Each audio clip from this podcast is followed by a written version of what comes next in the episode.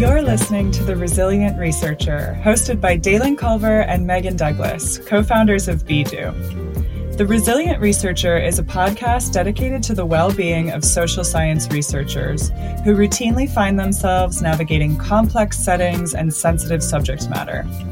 We want to bring you authentic conversations with peers and thought leaders, sharing practical insights around the mental health challenges of fieldwork.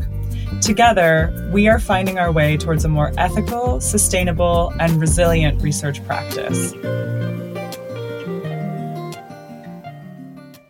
Okay, so today we have Dr. Hannah Allen. Dr. Allen is an assistant professor in the Department of Health, Exercise Science, and Recreation Management and the director of the Substance Use and Mental Health Research Lab. Dr. Allen received her PhD in public health from the University of Maryland and completed a National Institute on Drug Abuse funded postdoc fellowship at Penn State University. Her research is broadly focused on substance use in a developmental context, examining the relationship between substance use, and both mental health and achievement through college and young adulthood. I came across uh, Dr. Allen's, or Hannah, I'll just call you Hannah, Hannah's mm-hmm. research when I was looking for articles that explored uh, substance use and abuse among postgraduate researchers.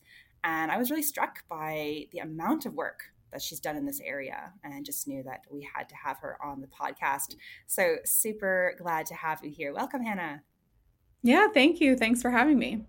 of course. Uh, so we always like to start things off by sharing a cup of coffee or tea, anything that brings you comfort. It's a very cold and drizzly day in Edinburgh, so I've got my sleepy time tea with me in my big BeDo mug, um, holding it very close. It's warming me up. It's lovely. What do you have, Hannah? Um, well, I live in Mississippi, and it is September, which is technically still summer here. So it is in the 80s, close to 90 degrees still. So I am drinking a large cool water because if I drank coffee right now, I think I would melt into the the ground. So yeah, we will have very warm temperatures here for the next couple months. So yeah. Have you ever considered caffeine as one of the substances that you've researched among like graduate use? Oh, absolutely. Yeah. No, caffeine is um, one of the things that I feel like we've let slide as sort of a socially acceptable thing to be um, dependent on. But yes, caffeine is certainly something we could lump in with other drugs of use for sure. Yeah. Okay. Well, healthy choice with your water. Yeah. nice. And Dylan, what do you have? Um, I'm drinking white wine because mm-hmm. it's not quite as drizzly and cold here in London, but um, yeah, just had a long day and thought that a glass of wine sounded nice and needed to use this one up. So that sounds nice. That sounds really nice. Amazing. Well, let's jump into it. So, Hannah, you have extensive experience researching the intersection of mental health and uh, alcohol, and as we just spoke about, other substance uh, use and abuse. We're not just talking about abuse here, but also use. And we're particularly interested in your work on substance use and mental health among college and university students. So, just curious to know what is it about this particular demographic, students, uh, that attracted you to researching them in the first place? Yeah. Um, so I actually sort of fell into this area of, of research when I was in graduate school. My advisor runs, or my previous doctoral advisor runs, a really large um, study called the College Life Study, where it's really cool. It started back in like 2004, 2005, um, with a group of undergraduate students that she assessed their substance use and mental health from the first year when they right when they entered college, and she's actually followed them for the last almost 20 years to see kind of like what happened to them.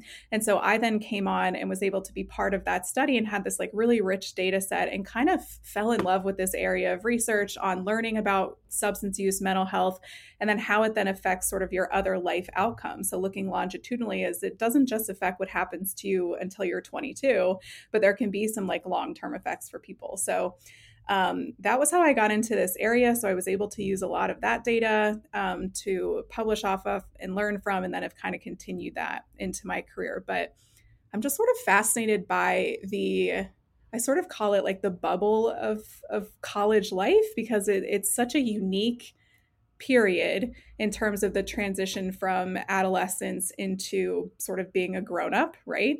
Where you have usually four years, you know, sometimes more, sometimes less to um, make a lot of mistakes, um, you know, make some poor choices and sort of learn from those. And I'm just really interested in what happens during that time and how it affects overall functioning for for young adults. Um, and it also has just has been shown to be a really high risk time for particularly for substance use and for a lot of reasons. It's it's developmentally appropriate in terms of people first being like introduced to different substances. There's a high um, rate of availability on college campuses for alcohol and other drugs. And um, when you're at that particular stage in adolescence and young adulthood you're more likely to engage in a lot of risky behaviors including substance use and just sort of the pressures of, of college high academic pressure peer pressure social pressure. It's kind of like this perfect storm of all the different reasons why anyone uses substances um, just kind of all coming in at, at one time and a lot of our mental health disorders often have their onset um, in adolescence and young adulthood. And so that also makes this population at really high risk to first start experiencing symptoms of certain mental health disorders, or also to see them really exacerbated for maybe things that started to show up in adolescence. So it's really just like this peak time where things can go wrong or where we can do a lot of really good prevention work. So that's where I kind of became interested in that particular population. Yeah, I really resonate with what you say about college being such a bubble. Um, mm-hmm. I did my undergrad at the University of Virginia, which was very much a work hard, play hard kind of environment, I would say. Yeah. Um, and yeah, it is very much a, a time of experimentation, I think, for a lot of kids. And that comes with a lot of risks. And there's mm-hmm. a lot of um, opportunities to see whether you sink or swim academically and personally. And I you know, yeah, I saw a lot of friends go through that. I went through that myself. So I I can totally resonate with um, your interest in that particular demographic. Um, I'm curious what you can tell us from your research about the correlation between substance use and mental health in graduate students or in students more broadly. And I'm curious yeah. which substances you looked at in particular and why. Yeah, so I actually started to, although a lot of my sort of earlier work when I was still in graduate school focused on undergraduate students, um, when I got to the dissertation stage, what I realized is that as I was reading a lot of the research, not a lot of people were focused on graduate students. They were often not even included in the population of these research studies. And I'm sitting there as a PhD student and a cohort of other PhD students, and we're all just like falling apart emotionally, mentally. And I'm like, why is no one studying us? Like, we're such a mess. like, and I, I started to kind of become interested in like about you know, maybe 15 to 20% of our campus was graduate students, but all these studies I was reading were all undergraduate students. And I was like, but why is no one concerned about what's happening to this other population? So I actually kind of transitioned into this interest in studying graduate students because so few people were doing it. And I was like, if these are the people that are going to hold really important positions in society, they're going to be our doctors, our teachers, our nurses, our professors, like our politicians, like our lawyers. Do we want them to have really intense substance use issues or untreated mental health issues? And I'm like, why are we not looking at this? Especially because so many people are now going to graduate school. It's becoming such an increasingly popular thing and a, mandatory in a lot of fields that you get a master's degree, get, you know, some type of graduate degree. I think we have, it's probably gone up, but about 3 million people enroll in graduate school every year in the US. So this is a really big population of people that no one was really looking at their mental health or substance use. So I said, like, okay, this idea that mental health and substance use are prevalent and correlated in undergraduate students has been really well established. We know they're drinking, we know they're using drugs, we know they're having these mental health issues. We're working in that area, but we also need to apply and see if those same correlations exist in graduate students. Do they look different? Are they not a problem? Like, we just kind of need to figure out if it translates into graduate students as well. Um, so that's when I, I, sort of started to formulate my dissertation work, which was doing looking at these correlations, mental health, substance use, and how they sort of manifested in graduate students. And um, I think the the work there's still a lot that we need to know. Like I did find a lot of what I was expecting to find, but I don't think it works in the same way. I did not find as much of a direct correlation between mental health and substance use in graduate students that does exist in, in undergraduate students. And I think one of the reasons why that is is because in general, this is going to be a population that is going to have less substance use in general. If you think about a typical undergraduate student and a typical graduate student, the typical graduate student will drink less, will be less likely to use drugs, and will probably have greater access to mental health services, greater utilization of those. So it is a lower risk population for like the actual behavior. But my thinking is it might be higher risk for like the consequences if that behavior exists. So it's like we need to kind of figure that out. So I did find a good amount of mental health issues in this population, fairly low substance use, which is what I looked at. Um, and then yeah, but I didn't find that statistical correlation between what I looked at, which was substance use, and I looked at alcohol use, marijuana use, and the non medical use of prescription drugs. So I looked at those like three categories.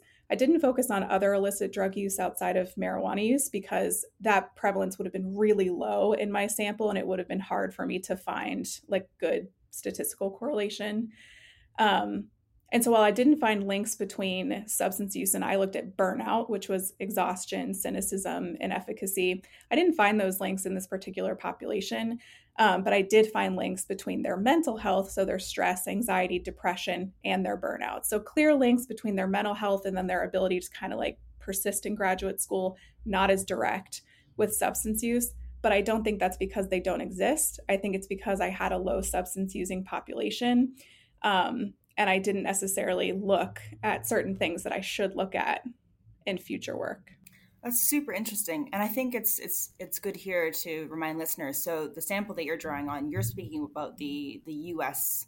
Uh, context only uh huh. Yep. Yes, this was only in the US. So that's another piece as well is like the college experience is unique in every country. And so if we were able to replicate this study or this work and and there has been work that's been done um, internationally as well, we would probably find something completely different. So the context is important and also I only collected data um, from there was two universities. So my sample also only really represents what's happening at those universities. So in terms of when i think about future work i would never make the conclusion that any of my findings are like finite or you know like final in any way because we need to still look at broader international samples other universities more like nationally representative samples. Sure.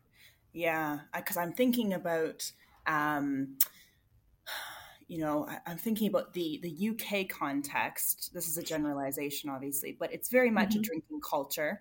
Mm-hmm. Um, so, kind of among the graduate students I know, it's it's it's very much kind of you hit the pub after the seminar or mm-hmm. supervisory meeting, um, and drinking is sort of a way of life here. So, I, I, would be curious to know how the results would would be different. Um, yeah, and I don't, I haven't looked into any kind of comparative studies between the U.S. and the UK, but yeah, it, it is interesting to to to think about what it might look like in different contexts, um, different conditions. Yeah, I was even mm-hmm. thinking too. Obviously, in the UK, I think marijuana use would be a different picture as well because mm-hmm. it's not. I mean, I know you're in Mississippi, so I actually don't know what the regulations are in Mississippi, but yeah, you can probably guess. I can guess.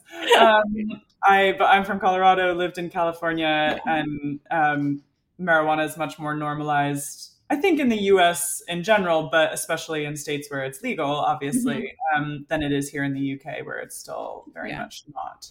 Um, and I was thinking too about why graduate students might be more low risk. And um, I'm wondering if you think it has any anything to do with age of that particular demographic. So most, especially in the US, I'm not sure what your particular sample looked like, but I feel like a lot of people come back to graduate school in the US when they're in their mid to late 20s um, or sometimes even older. And by the time you're 25, your brain is more fully developed. Maybe you're not as much in that kind of experimental phase as you were in undergrad. Um, yeah, I don't know if there's a there's a distinction there. And I'm also curious yeah going to look at use versus abuse. Do you yeah. find differentiate between those? Yeah, so um, there were yeah a few things. So we've actually sort of like I say we, I guess like the larger like substance use research community is actually moving away from the term abuse because um, there's been some really neat language studies where they've looked at like how people respond particularly people that use drugs like how they respond to certain words. So like if we think about terms like addict or alcoholic or drug user. And so and this kind of started with the disability movement of using like person first language so like people that use drugs not drug users like things like that. Um, and so there's been a lot of interesting work over the last like decade 15 years that has really looked at like what are the terms that we use um, to describe substance use in people that use that use drugs and um, one of the big things is we used to use terms like, yeah, like alcoholic or things like that, or addicted. And now we've gone to like having an alcohol use disorder. Um, or a substance use disorder. And same thing has kind of been happening with the term abuse. And this actually is a more recent one because we see that there's a lot of our big organizations, like NIDA is still called the National Institute on Drug Abuse. Like these are things that are still used in sort of like everyday language but people are starting to say like the word abuse when you think about what it's usually associated with are like really terrible things right and so we've kind of said like when people say like i am you know abusing cocaine right? Then there's this sort of like idea that it can be attached to some judgment and um, sort of this idea of like punishment or things like that. And so it's sort of moved towards the term misuse is used a lot with particularly with prescription drugs because if you think about misusing just means you're using it in a way that's different than how it's meant to be used um, or like uh, that you don't have a prescription for it or you're taking more than you should. So misuse is common with prescription drugs. And then um, with alcohol um, we tend to just use alcohol use. And then we will use other terms for like heavy or high risk drinking like binge drinking or like high intensity alcohol use. And then with illicit drug use or drugs that are like not legalized, um, we just use use because simply by using them at all, it kind of implies like some aspect of misuse, right? Because it's not maybe legal or not recommended at any level. And so, yeah, so that that's kind of, but in terms of like actually thinking about like what is I don't know, like a safe level or a not safe, or yeah, what's use versus misuse. That's different for every single substance. So in some cases, there's certain levels that are either set by, you know, like the DSM has like what is considered disordered use of something, like of alcohol.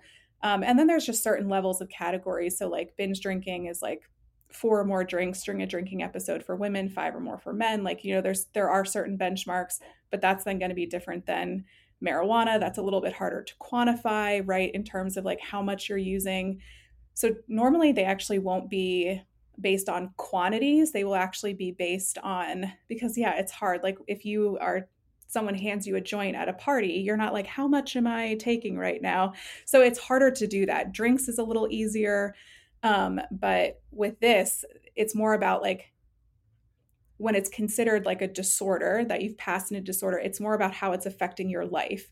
When I wake up, I need to immediately smoke a cigarette. Um, I crave these things. I experience negative effects when I don't use these things. It's more about like not how much you're using, but actually like what it, are the things happening to you socially, like you're experiencing negative social interactions, problems at your job, problems in your family. I got off on a tangent. I don't even remember what question you asked. no, this is all relevant, yeah. um, and that's that's the kind of understanding of use versus abuse that I had before too. Is like it's like when does it start to impact your quality of life? Mm-hmm. Um, but you continue to do it anyways. And I'm curious, did you ever look? You said you looked at pharmaceuticals or prescription drugs. Did you mm-hmm. look at um, Adderall and other study drugs? Yeah.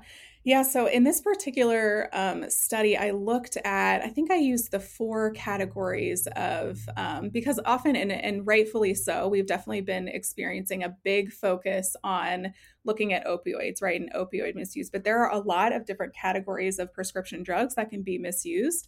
Um, and a lot of the work that I've done has looked at sort of the difference between, because like people that engage in misuse of certain types of drugs um, they might have different outcomes, right? It might look different based on what you're using it for. So, in this particular study, I looked at different classes of prescription drugs, so like stimulants, analgesics, tranquilizers, and sedatives.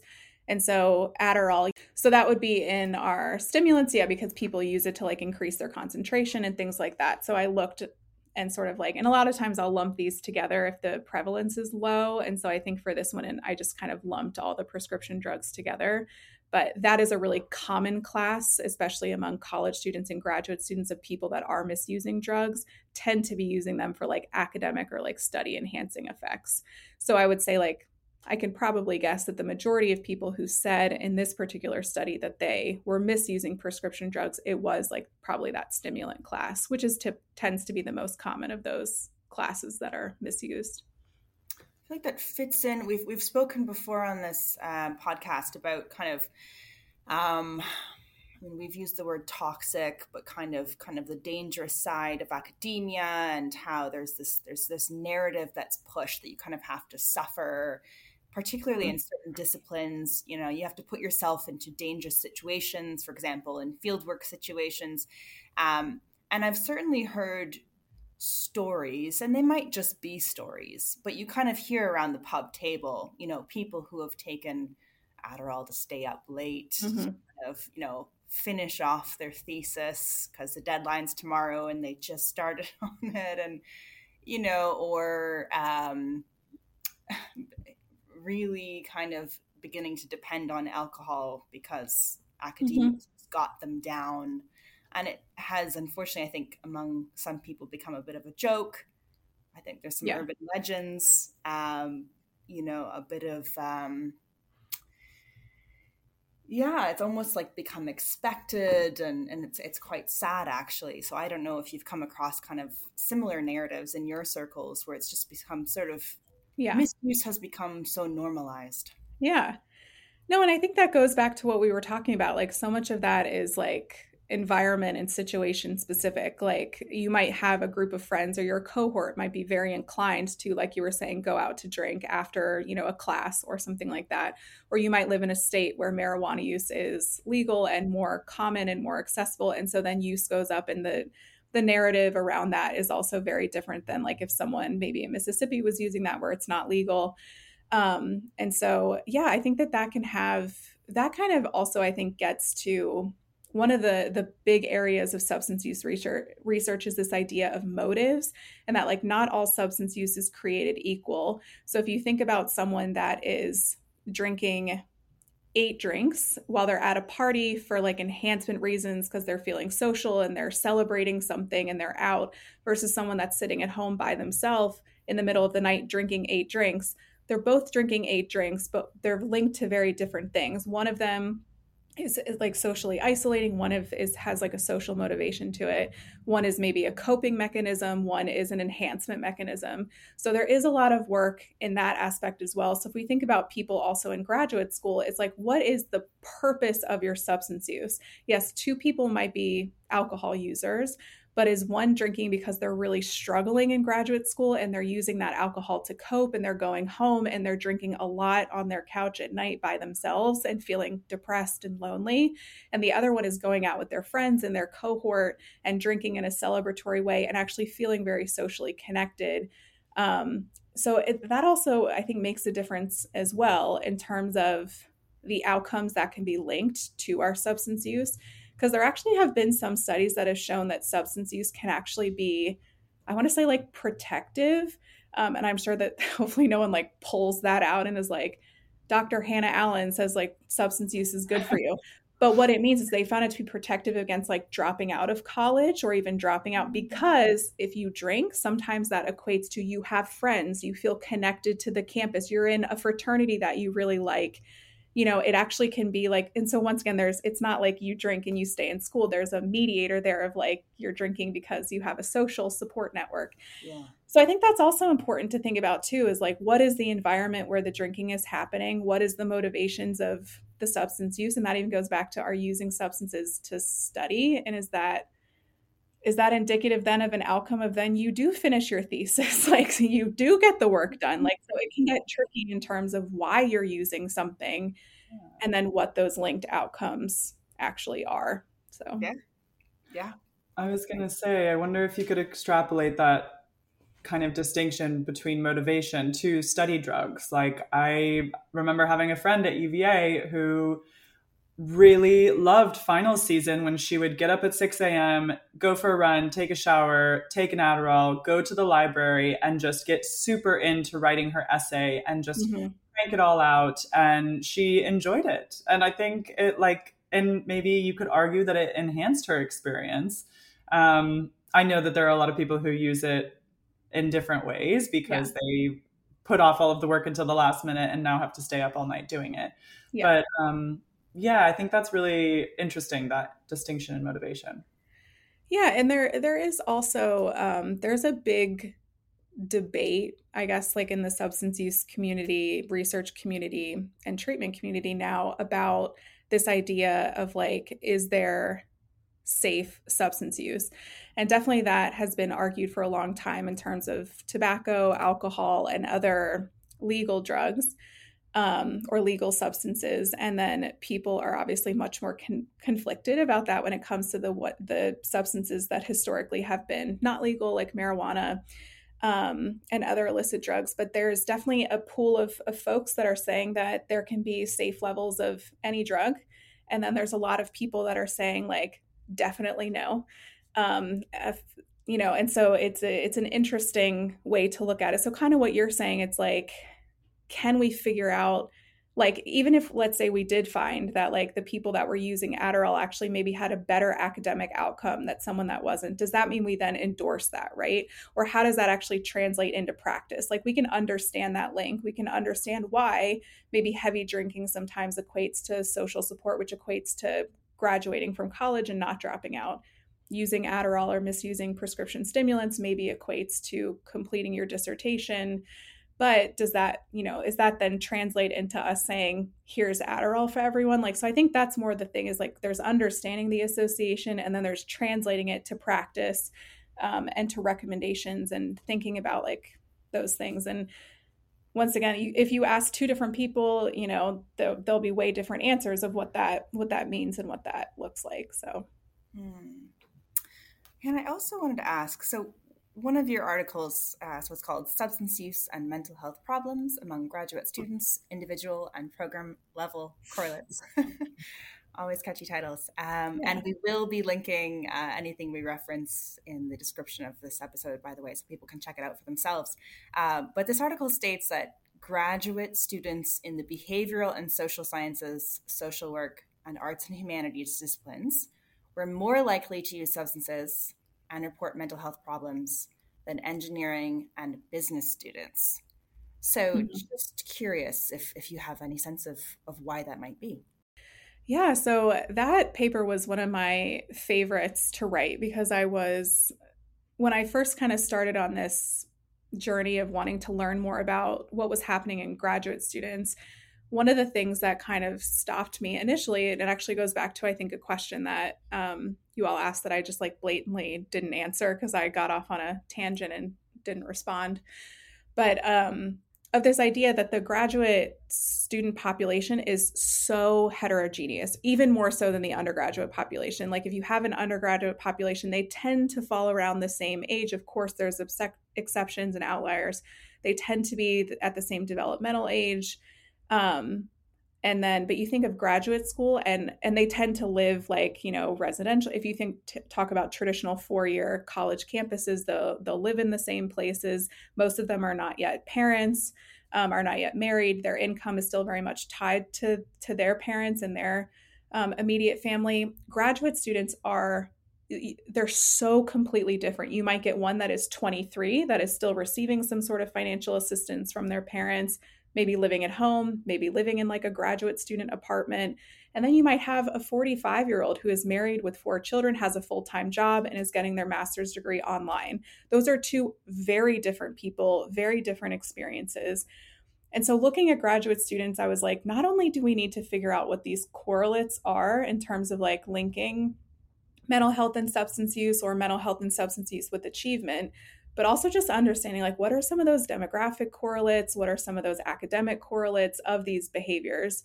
Um, and yeah so going back to that question like so many factors that influence substance use in the general adult population are relevant here. So across the lifespan if you look at longitudinal data of substance use you will see sort of this general trajectory of this peak in young adulthood and then it then declines over time.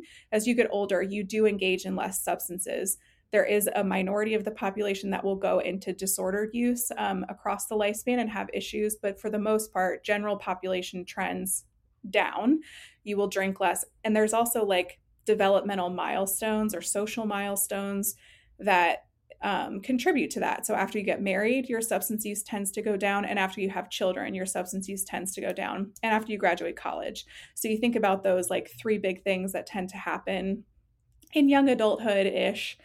Um, but there's also been a lot of cool research now that a lot of people are delaying those milestones into their 30s, into their 40s. It's like, what does that then mean for substance use?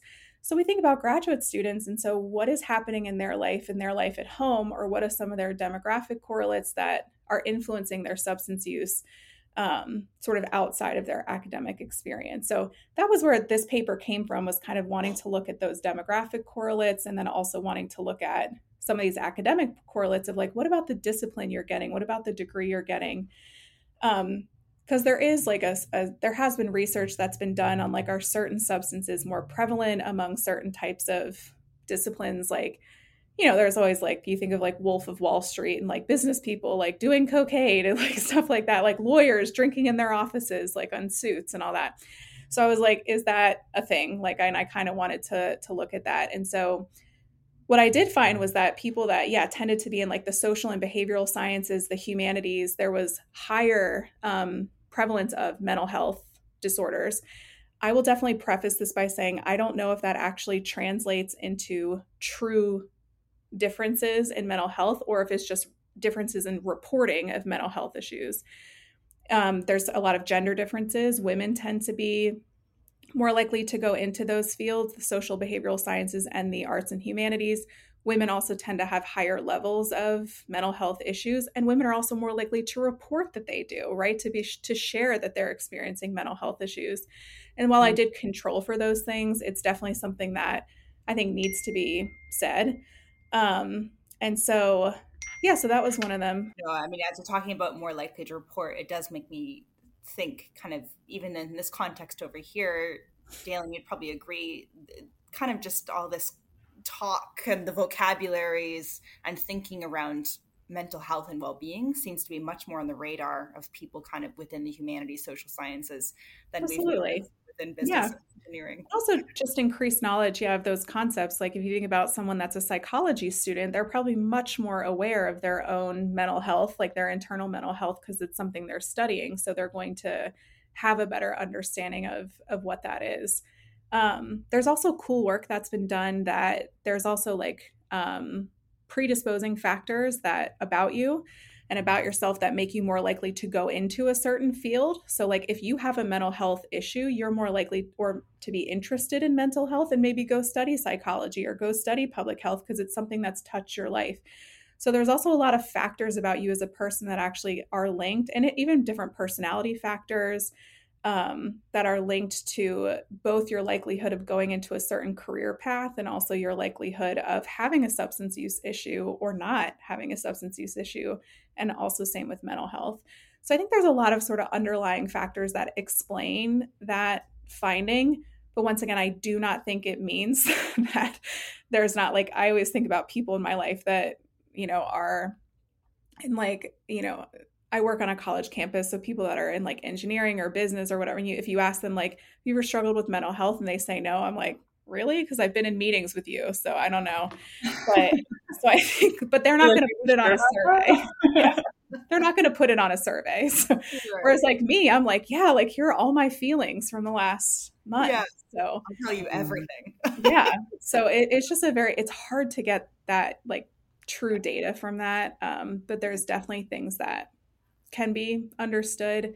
Mm. Um, another thing that I found in a different paper that looked at when I was kind of looking at other research to understand these findings was that people in the arts and humanities, there is like an, an increased level of stress that I think often gets downplayed because people tend to think all the stress lies within STEM fields. But in arts and humanities, you often think there's like this pressure to produce, to be creative, like a lot of stressors that we don't even understand. Um, that actually can also contribute to that as well. Um, Yeah. yeah. So yeah, some some cool stuff related to differences by discipline that I think is important to always keep that in the work because if we just lump all the graduate students into one population and then run regressions, like we are not going to tease out then who are the high risk folks. Like maybe that data tells us, like, hey, the 45 year old is perfectly fine. We need to focus on the 22 year old. And so that way we know where to direct our prevention efforts. We know where to direct our, you know, clinical efforts. Um, or we know how to tailor them to these like very heterogeneous groups of graduate students. Hmm. And in any of these studies that you've done, have you found that substance use among graduate student populations is changing or has changed in the last few mm-hmm. years? Is there an increase or a decrease over time? I mean, I'd be curious to know in states where what the difference is between states where legal marijuana is legal versus illegal. Yeah. Um, but have you noticed a change over time?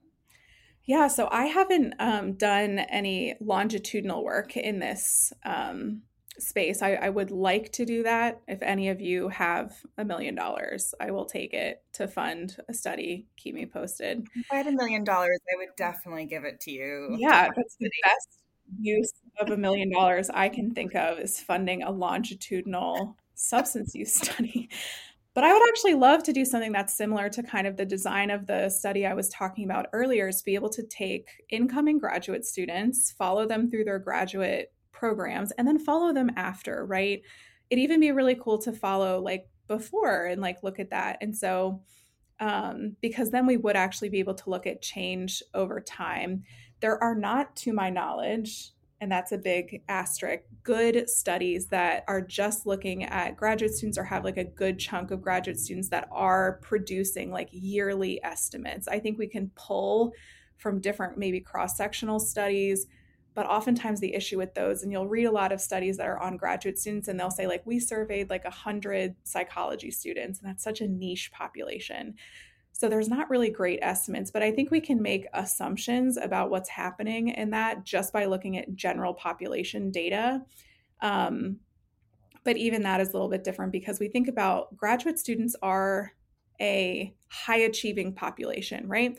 Although we see that there are certainly issues with mental health um, and like a unique set of stressors that come with graduate school if you think about it, it is a privileged population that is in graduate school. That is just a fact. We look at differences between the general population and people in graduate school. There is a certain socioeconomic status that's coupled with that, um, the ability to pay for graduate school and things like that, um, to not work full time, like other aspects of that. And so that's something to keep in mind. But we can look at what's happening in the general population and assume that some similar trends are happening and we are seeing increases in substance use in the last few years, mostly because of the COVID 19 pandemic. There was a ton of research that came out um, about differences in college students and then also differences in the general population. We saw a lot of increase in alcohol use, increases in marijuana use. Um, and so I can assume that that's also the case for graduate students as well, who are, you know, part of that population. But I don't know, like, I can't say that for sure but I would imagine that similar trends we're seeing would also be true um, in the graduate student population as well. But I do think the marijuana is a um, that's a really really like hot research topic right now, and that needs to be looked at in graduate students, especially based on like differing state policies. Here in Mississippi, we just legalized medical marijuana use, just legalized medical use, so it's definitely been like someone going to graduate school here is going to be very different than someone going to graduate school somewhere else in terms of um, access to certain types of substances. Um, we also have very different policies around alcohol use, where you can buy it, how it's accessible, um, and also just different harm reduction programs for illicit drug use. Like, so state policies are so important. So, I would love to do a longitudinal study to be able to look at more like historic um, or just trends over time, or to have like an ongoing cohort based, like cross sectional study that could also look at some historic trends. But um, right now, I can just assume that substance use is going up because it's going up in the general population. I think people were like rioting in the streets when they tried to close the dispensaries in Colorado during COVID. yeah. When um, everybody was stuck at home, they were like, don't you dare do that to me. is um, is Mississippi the same as Virginia in the sense that their alcohol is controlled and can only be sold from specific stores at specific times? Yes, yeah. So we um, have particular like we can only like you cannot buy liquor unless it's at like a particular liquor store. We can buy like wine and liquor. You can buy beer at like grocery stores and things like that. But we've had a lot of movement at the state level around like some of those policies changing in terms of how liquor sales are um, controlled, like either by the state or by like private entities. And so we've had a lot of interesting like substance use policy change in Mississippi, um, that definitely affects like what happens on college campuses and what happens for people living here. And yeah, so state by state is also interesting and it also plays a role in terms of if we did do a big national study, we would have to take that into consideration and make sure we're controlling for different different state policies because they're all so different. What about cigarettes and vaping? Are you seeing, have you noticed like decreasing levels where you are of, of smoking cigarettes and increasing yeah. vaping? Yeah, so um, this is another definitely within. If you're in the substance use field, there are substance use researchers and there are tobacco researchers. They're almost like two separate things, and it, like almost like rarely do people like intersect. I don't know why, but like for, I think tobacco because it's so broad and because it does encompass so many things. Like hookah, yeah, e-cigarettes, um, tobacco use, like combustible cigarettes, cigars, like all those things. They kind of it's it's oftentimes been treated as its own research area. So if you read studies, you will tend to see, and this is not the case for everything, but you'll tend to see that they're either about smoking or they're about like alcohol and drug use. So a lot of the work that I do actually doesn't include smoking. Sometimes I will ask it as a question and I will control for it. Um, but I always kind of think of it as like its own separate beast for a lot of reasons. Um, and yeah, so, but in terms of that, just sort of like broad strokes, um, combustible cigarette use has been declining over the past several decades just because of different laws that have been passed. And e cigarette use is just through the roof, like, particularly through in adolescents and young adults, it is skyrocketing. So, like, vaping, e cigarette use is a big a big big issue right now. Um, researchers are definitely scrambling to understand it. The FDA did not start regulating e-cigarettes until like a couple years ago. So in terms of like actually even making sure we are regulating what's being sold, what's being advertised. Um, so that is still such an emerging area, but prevalence is really, really high and getting even higher, like as we speak. Hmm. Um, yeah, so that's definitely an interesting area. Yeah, for sure. It's also interesting. I, I, was not aware that it was kind of treated as a as a different beast. Um, yeah, it, and and some people do both, but I always find like like if you go to a conference, it's either like a tobacco conference or it's like an alcohol and drug. Like they're just very like they're oftentimes treated quite separately. Yeah. Although there's obviously a lot of overlap in terms of just like dependence on different substances. It's just like you mentioned with caffeine, like just because we've decided something is is legal for whatever reason like does not mean that it doesn't function in a really similar way to a lot of different substances. And so smoking mm-hmm. is one of those like for some reason we've deemed nicotine and alcohol to be legal and other things to not. And that's there's a lot of political and historical reasons why that is. But um yeah but yeah. it's it's definitely it's it's kind of own research entity a lot of times. Yeah that's interesting um, I wanted to ask another about another article that you worked on because Dalen and I are quite mm-hmm. interested in in the roles of, of supervisors uh, in academia. And so one of your articles was graduate student burnout, substance use, mental health, and the moderating role of advisor satisfaction. Um, so you talk about how having a supportive academic advisor can mitigate risks of burnout.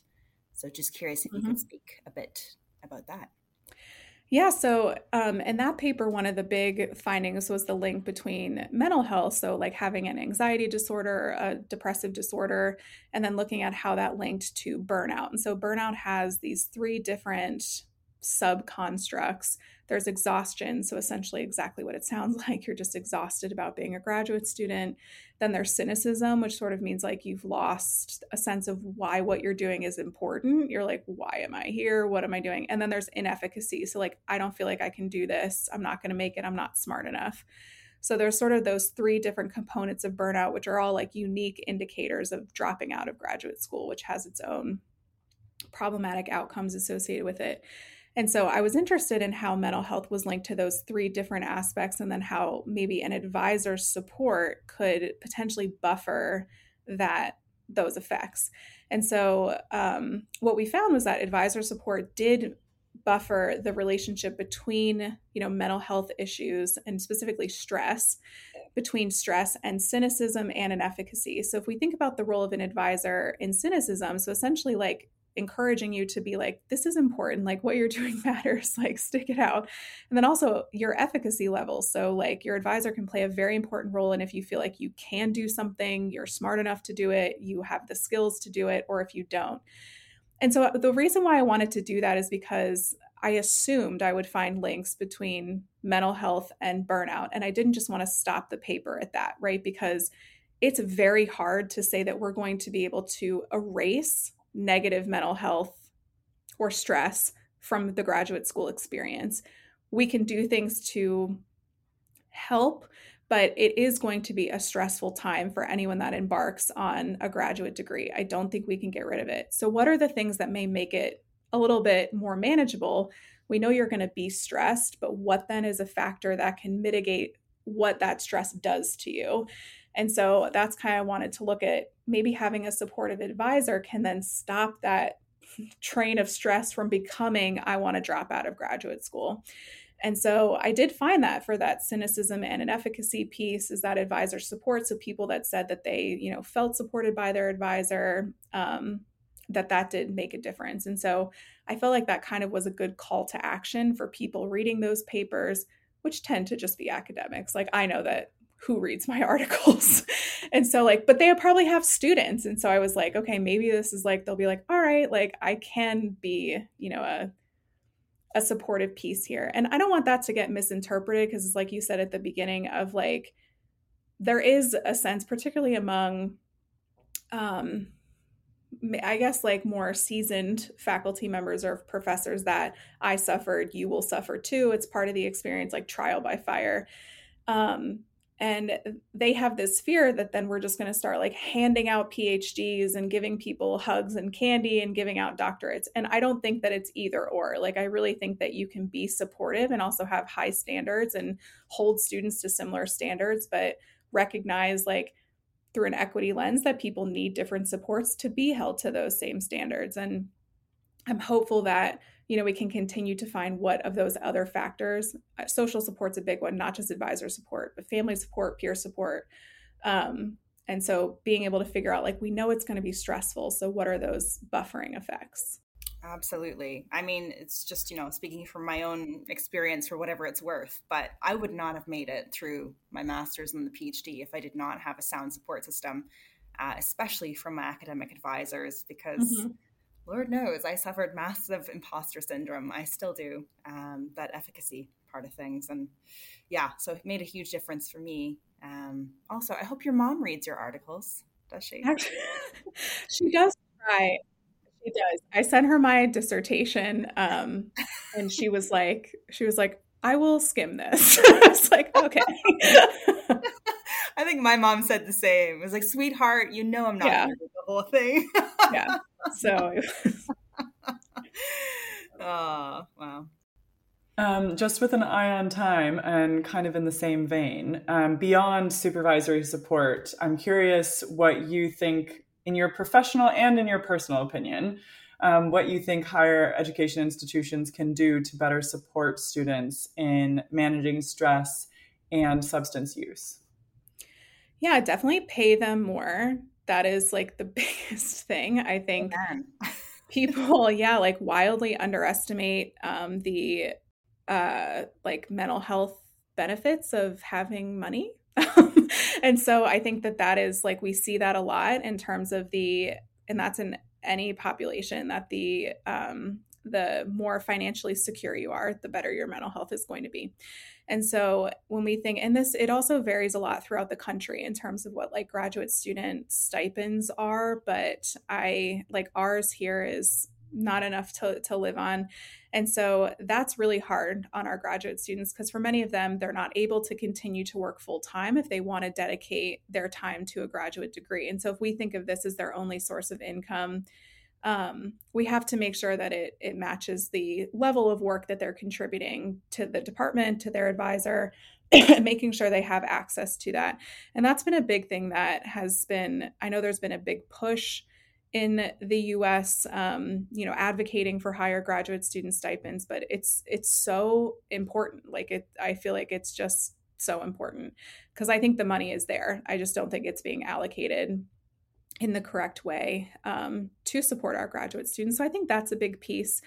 And I do wish that more effort went into some of those sorts of efforts in terms of like our healthcare benefits for our parents. Like, uh, we don't have, there's no maternity leave for graduate students that are having children. Like, you can't, like, so these things like are very basic needs that I think we often fail even our staff, faculty, employees on. And then we fail them twice as hard for our graduate students.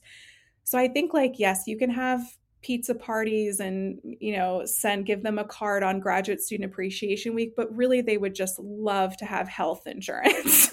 So like i think all of them would trade pizza for like that. So we can't put a band-aid on like a gaping wound. So i think like those things i get the power of those that yes there is an aspect of feeling like you belong in your department of having social events but i see a lot of our efforts being directed at trying to do like those types of events and sort of steering attention away from like a lot of the fundamental like structural issues that I think happen particularly for graduate students. Um, so definitely encouraging like um, having you know graduate students on committees across campus, having a graduate student faculty, having them their votes matter in certain like campus efforts, um, re-looking at you know what are the benefits and things that we're offering our graduate students and how do we make them make sense for when once again we're thinking about the time in their life that these graduate students are there.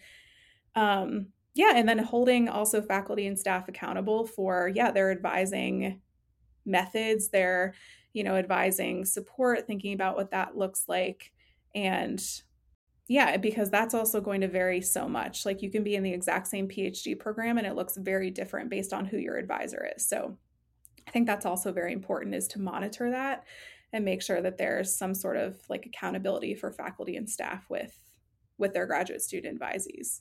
100%. Uh, we always like to ask our guests right before we wrap up what resilience means to them, since the name of this podcast is The Resilient Researcher. So yeah what does resilience mean to you? Oh man. um yeah, I think resilience like um I guess just like I don't know, like every day, and maybe I shouldn't say this on a recording, but like every day that I just like don't quit my job is like like I feel like I've accomplished something. Like and sometimes that's what it is. Like I feel like I have like I've heard every piece of advice someone could give you. I've read like every inspirational quote. Like everyone tells me to like exercise, and yeah, all that, of course. Like I'm in public health. Yes, like exercise, drink water, get sleep, all those things. But I think being resilient is just like, you know, if what you have that day is 20% to give, if you give 20%, that means you gave 100% because that was all you had that day to give. So I think like keeping that in mind and just like some days I'm going to do really well, and some days I'm not going to do so great, and that's okay. Um, and then just hopefully teaching my students to be the same way. I'm very transparent with my students. Like if they come in, I'm like, hey, I'm not having like that good of a day. like I'm really behind. I didn't give a chance to get that feedback. Like, you know, and just sort of letting them see that that's okay. And academia is really hard. And um yeah, so I think just keep on and if you feel like you're having a tough day and you need to go home and take a nap like just do that. Like i i really am much more patient with myself and give myself a lot more grace um, and try to do that for others as well. But yeah just remembering that all of our researchers were once graduate students so we have to take care of our graduate students if we want healthy faculty. And we have to take care of our undergrads if we want healthy graduate students. Like it all goes back. It's like a chain reaction. So teaching everyone to be resilient and have good coping methods outside of unhealthy behaviors. Mm, I love that. And I love your your honesty and your openness. That's very refreshing. yeah. Oh yeah. Yeah. No, I, I feel like I can't be like a mental health researcher and not be like aware of my own mental health shortcomings, I guess. exactly. No, it's true. Um, I love the emphasis on yeah the fact that we're all only human. Some days we only have twenty percent to give. Um, Hannah, where can people go to get in touch with you or to learn more about your work if they want to dive deeper? Yeah, so um, definitely just our university website. So um, my department is HESRM, so .olemiss.edu, and then you can search for the faculty, so Hannah Allen, or you can also search my lab page as well, which maybe I will update it so that way it's actually up to date. Um, but it's the Substance Use and Mental Health Research Lab. But yeah, all my publications are also in my CV and you know on Google Scholar and and um, my like ResearchGate profile. So yeah, I know that sometimes they're not the most exciting things to read long research papers, but you can just read the abstracts. That's good enough. Depends who you are. I don't know. That's true. yeah, I like reading research papers, but maybe not everyone does. Yeah, our moms not so much, but you know, we like it. Yeah, they try, but it's just. yeah, well, they support us in other ways, in other very important ways. Yes. Exactly. Yeah. Amazing. Well, Hannah, I can't thank you enough. Um, thank you for sharing your insights, for your wealth of knowledge, for your your honesty, your humility. It's always refreshing meeting someone like you in academia. I wish there were more people like you. And uh, yeah, thank you just for giving us a far more nuanced understanding of the complexities around substances and mm. use, abuse, misuse, and and how you just can't generalize how it's so different depending on different histories and cultural contexts and subgroups. Um, so it's been it's been a very very educational conversation for me, uh, at least. But thank you for joining us. Yeah, no, thank you for having me. It was a good time. Thank you so much. Thank you guys for listening. We'll see you next time.